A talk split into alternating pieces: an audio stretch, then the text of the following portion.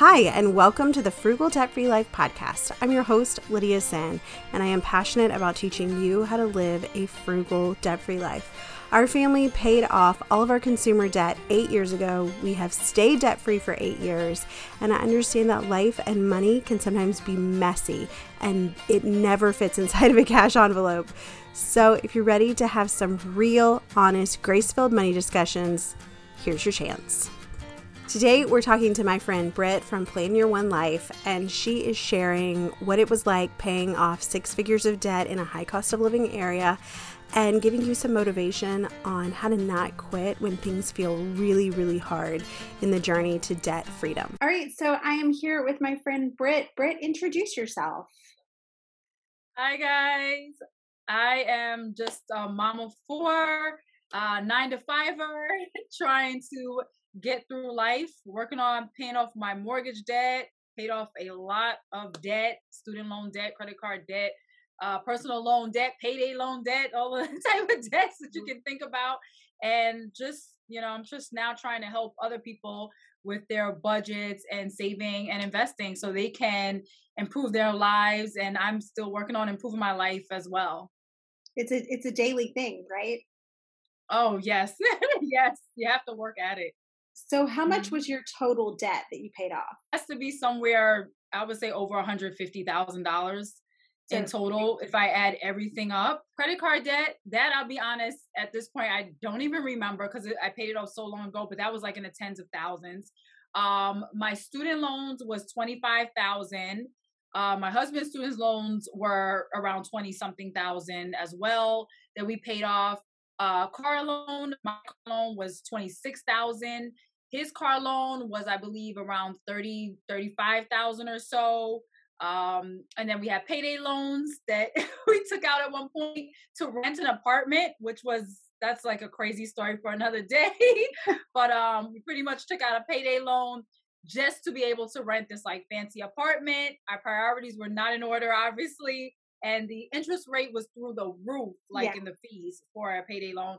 Um, and that was like maybe about three or four thousand dollars for that. That was a small one. And then just personal loans. I had a personal loan of seventy thousand dollars um, that we worked to pay off, and now you know we're trying to just work on paying off our mortgage. It's amazing, and you live in a high cost of living area too. Yeah, it's it's very expensive here. I mean, I can tell everybody where I'm from. I'm from New York, and it is very expensive here. Like it's just the the especially now with inflation too. I mean, everywhere the prices are skyrocketing, but here it's just gone up and up and up. Like our grocery now, our grocery budget is like eight hundred fifty dollars a month just for groceries, and that's not even including like takeout and stuff for for our family. It's groceries, which I think is insane. But yeah. we had no choice but to increase it. I mean, I still look for sales and deals with Ibotta and Fetch to try to save. And luckily, these last couple of weeks we've kind of been under budget, which has been awesome. But it's just it's just very expensive here. For you, what was the catalyst in deciding to get out of debt? Um, okay, so when I first met my husband, we were even married, I decided to start working on my credit card. So the first credit card I got, they only gave me like a five hundred dollar limit my uncle at the time was you know pretty much told me just just make sure you pay the bill on time every month and that's how you have good credit. Doesn't matter if you paid in full or not. So i listened to that okay i'll just pay the minimum. And then over time i realized wait like the fees are adding on they're piling on even though it was such a low amount i actually ended up buying a laptop for school. So that was the first thing i just you know ran up my credit card for. It was a good purchase so to speak right because it was for school but at the same time I wasn't able to pay it right back right away. So that kind of messed up my credit from the beginning. And once I started seeing that with the, you know, the fees and then the accident, I happened to watch um Suze Orman. So back then, this is like, you know, at this point, this is like over 15 years ago plus, mm-hmm. she had a show um on Saturday night. I can't remember the name of the show, but a lot of people like end up, you know, remembering and they always say, Oh yeah, I watched that show too. And it was pretty much a show similar to Dave Ramsey's call in where people will call in and say, I make this amount, I have this amount of debt, mm. and I have, you know, such and such and whatever. Um, should I buy this diamond ring for my fiance? I want to get engaged, or I want to buy these golf clubs. Should I buy these golf clubs? And so I just happened to, you know, watch it at this time, and I was like in my early 20s. and she would break it down for them like whether they could afford it or whether they couldn't afford it. And of course, people were always disappointed, but she would say, no, you know, pay off that debt first or get rid of this first, or you just don't even have enough savings. What are you thinking? You know, so I started watching that and that got you know the ball rolling mm-hmm. especially with my credit card like okay you know what maybe he's not maybe i need to do something else with this and so i kind of started with paying off the credit card and then working on my credit score with my credit card and then i told my husband at that time was my boyfriend you know what why don't we start working on these student loans so while we were in college I said, you know what, you know, the money was like super tight because we weren't making a lot of money. We were both low income, very, very low income at that time. And at that time, I think we were making like it was like under twenty thousand dollars. It wasn't a lot at all. I mean, at least I didn't have any kids, so that made a little little bit better. But it was it was definitely some tough times. I was definitely you know eating store brand foods. It just you know what it was, and I made it work. And I said, let's try to put you know twenty dollars or thirty dollars, whatever we can, towards our student loans. And you know, when you're in college, as long as you're taking a certain amount of credits, you don't have to actually pay your student loans back yet. You can wait until you graduate or you're, you know, you reach under a certain amount of credits um, per semester. And with that, we just, I said, you know what, let's start paying it now, even though we don't have to pay it. So it started off for like $20 and $30. And every time I had a little bit of extra money and he had a little bit of extra money, we started doing that. The next thing we knew, when we had our tax returns, we were like, let's just throw the whole chunk at it. And then we just started attacking it.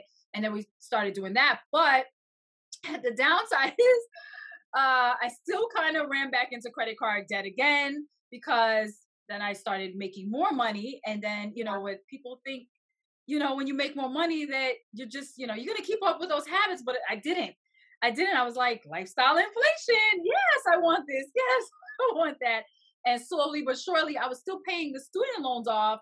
Um, but then my credit score and everything started going down again because I would start you know, like I said, running up the credit cards again. And I would go through that cycle of running up the credit cards, then like, okay, let me work it off, run up the credit cards, you know, and spending more than I earned. Friday, I would go shopping and I would just run up a couple hundred dollars easily. Go to Target, same thing. And Target, you guys know, it can get you right. You have all those little those little right. sales uh, aisles in the Target entrance fee. yeah, exactly, right. And then even when you get by the register, there's all these like, you know, snacks and stuff. And then Monday, I don't have any more money. I'm like broke. I would literally have to tell my husband, like, um, okay, we have like a hundred dollars for the week. Like, don't spend any more than that because we don't have any more money. And this just kept happening and happening. Finally, I said, I can't keep doing this. I gotta really get rid of my debt and just move on from there.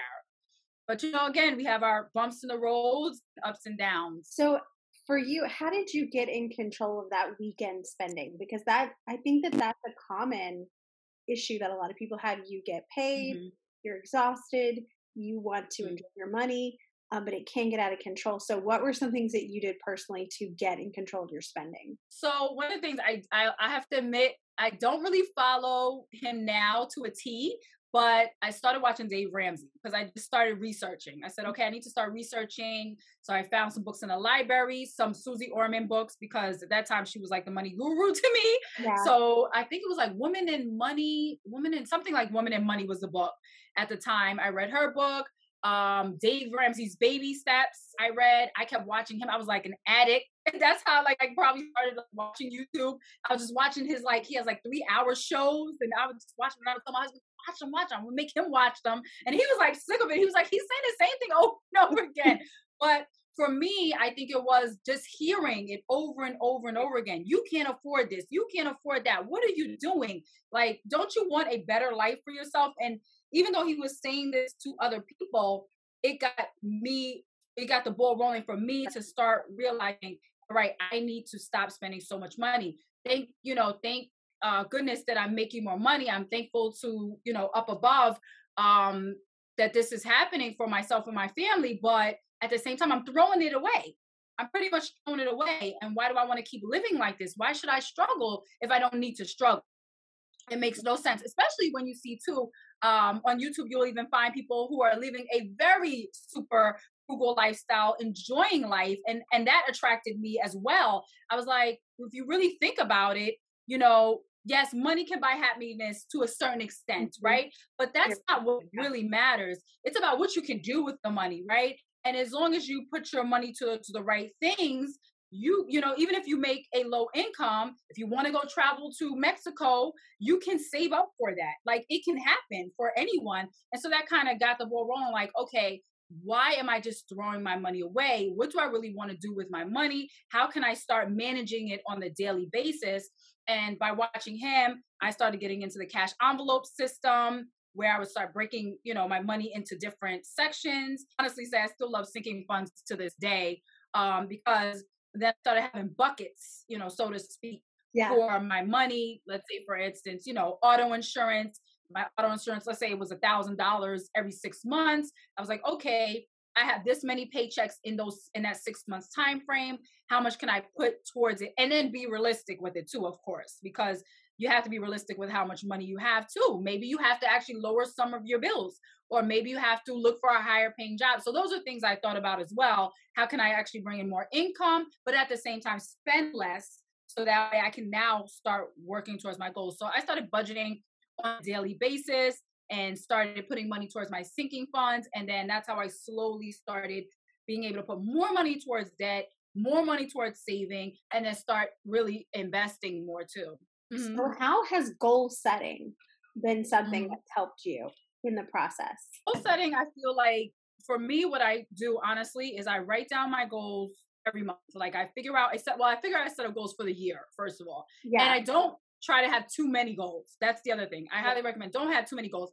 If you only want to have, you know, one or two goals or three goals, I say max for me, my maximum is five for the entire year and then I break those down into smaller goals throughout the year. And then what I do is try to have it I have a planner and then I keep it in the front of my planner because I'm looking at that like almost on a daily basis.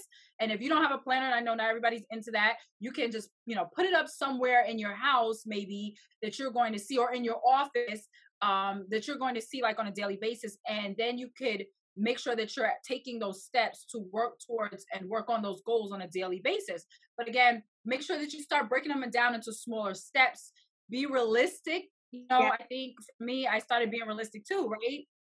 How long is it really going to take you? Like a, my seventy thousand dollar personal loan, I had to be realistic. Like that wasn't, you know, of course I'm going to pay it off in six months, but it's not going to get paid off. You know, it, it didn't get paid off for like two years because it took time. Even that was like a lot of work involved because it was like sacrifice. It, it, it sucked. I didn't go on vacation.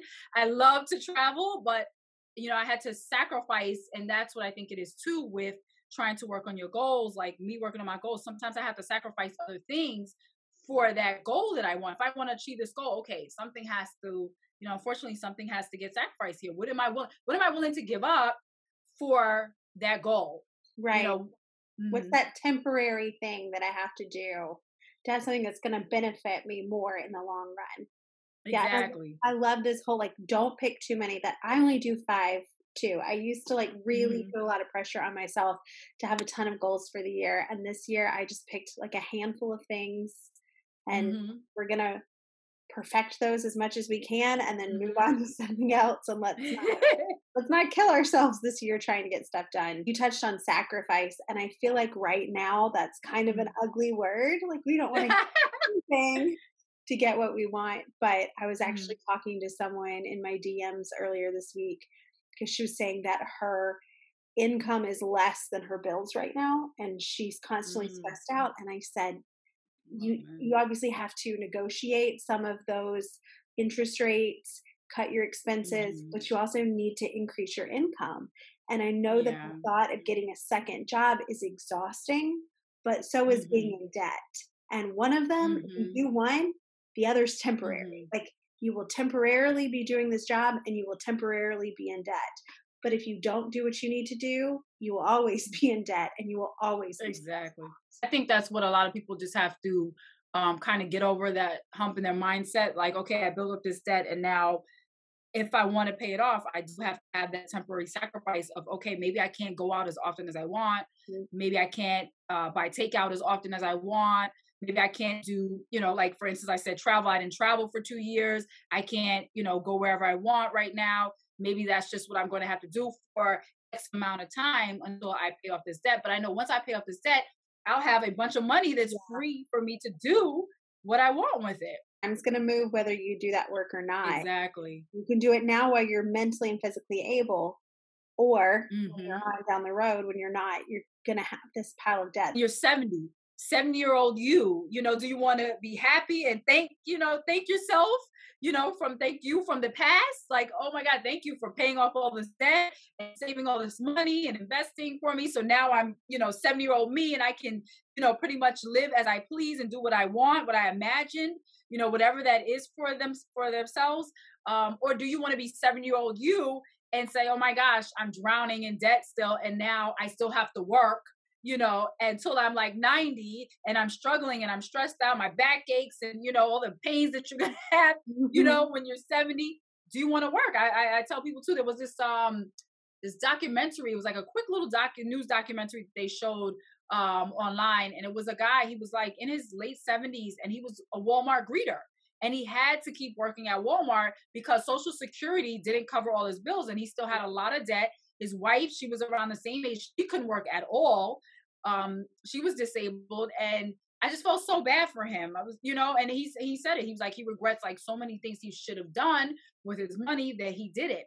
And you know, him, thank goodness, you know, I was able to see him because it's a reminder to me, like okay, get yourself together. He's giving a warning to all of us that are much younger. Do yeah. what you need to do so that way you won't end up in that situation. That's heartbreaking. But a lot of people yeah. do in oh, that oh, yeah. in that situation. So Britt, say that I have six figures of debt and I'm exhausted mm-hmm. and I want to quit. What advice would you give me? I would say start off with your lowest debt 1st mm-hmm. So start off with the lowest debt and focus on that start the minimum on the other debts. And the reason why I say this is because I feel like, you know, there's a debt avalanche that people talk about, and there's this debt snowball. With the debt snowball, I would say go with that. I know the debt avalanche makes more sense mathematically because you're going to be paying off the highest interest rate debt first. So you would be able to uh, pay less in fees, they say over time.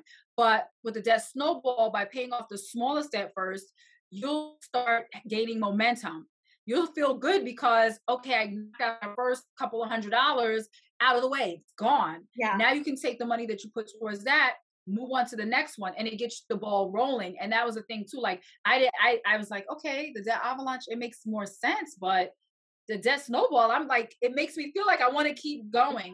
So I say to, I would say to that person, start with the debt snowball and just knock out the smallest debt first, get rid of that first to start feeling like you're getting something done.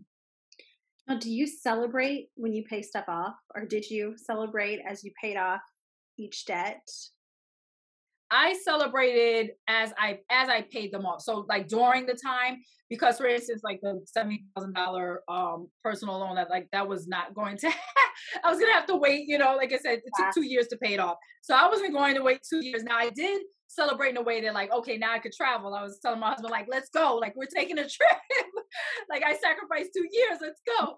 Um, but during that time, like when I knocked off every time I knocked off about five thousand dollars, then I was like, let's go do something like you know have some go out to eat or if we didn't go out to eat then we would order in something like that. Those would be like little things or or take my kids to like um by where we live we have a Rockin' Jump you know where they can um uh you know it's a trampoline park where they could play. So we would do things like that maybe treat the whole family like ice cream just to kind of celebrate. And i feel like that too for anyone who's trying to get rid of that debt every time you pay off a certain amount of debt celebrate. You can pause. If you need to pause for a minute, regroup, go do something as a family, that's okay too. Like mm-hmm.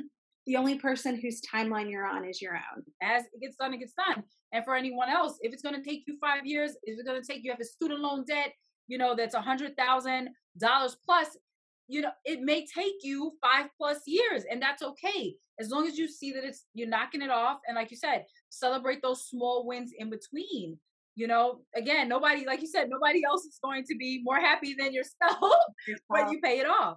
Because you're doing it for you and your yes. your family you're not doing it for anybody else. If you are on instagram youtube um any social media platform and you're following someone that may make you feel like you know discouraged on yeah. your journey unfollow them yes. unfollow them and the reason why I say is because all it's going to do is just bring all those negative emotions mm-hmm. to you and your journey. And you don't need that. Only follow the people and watch the videos uh, of people that are pushing you forward in your journey and that's positive for you.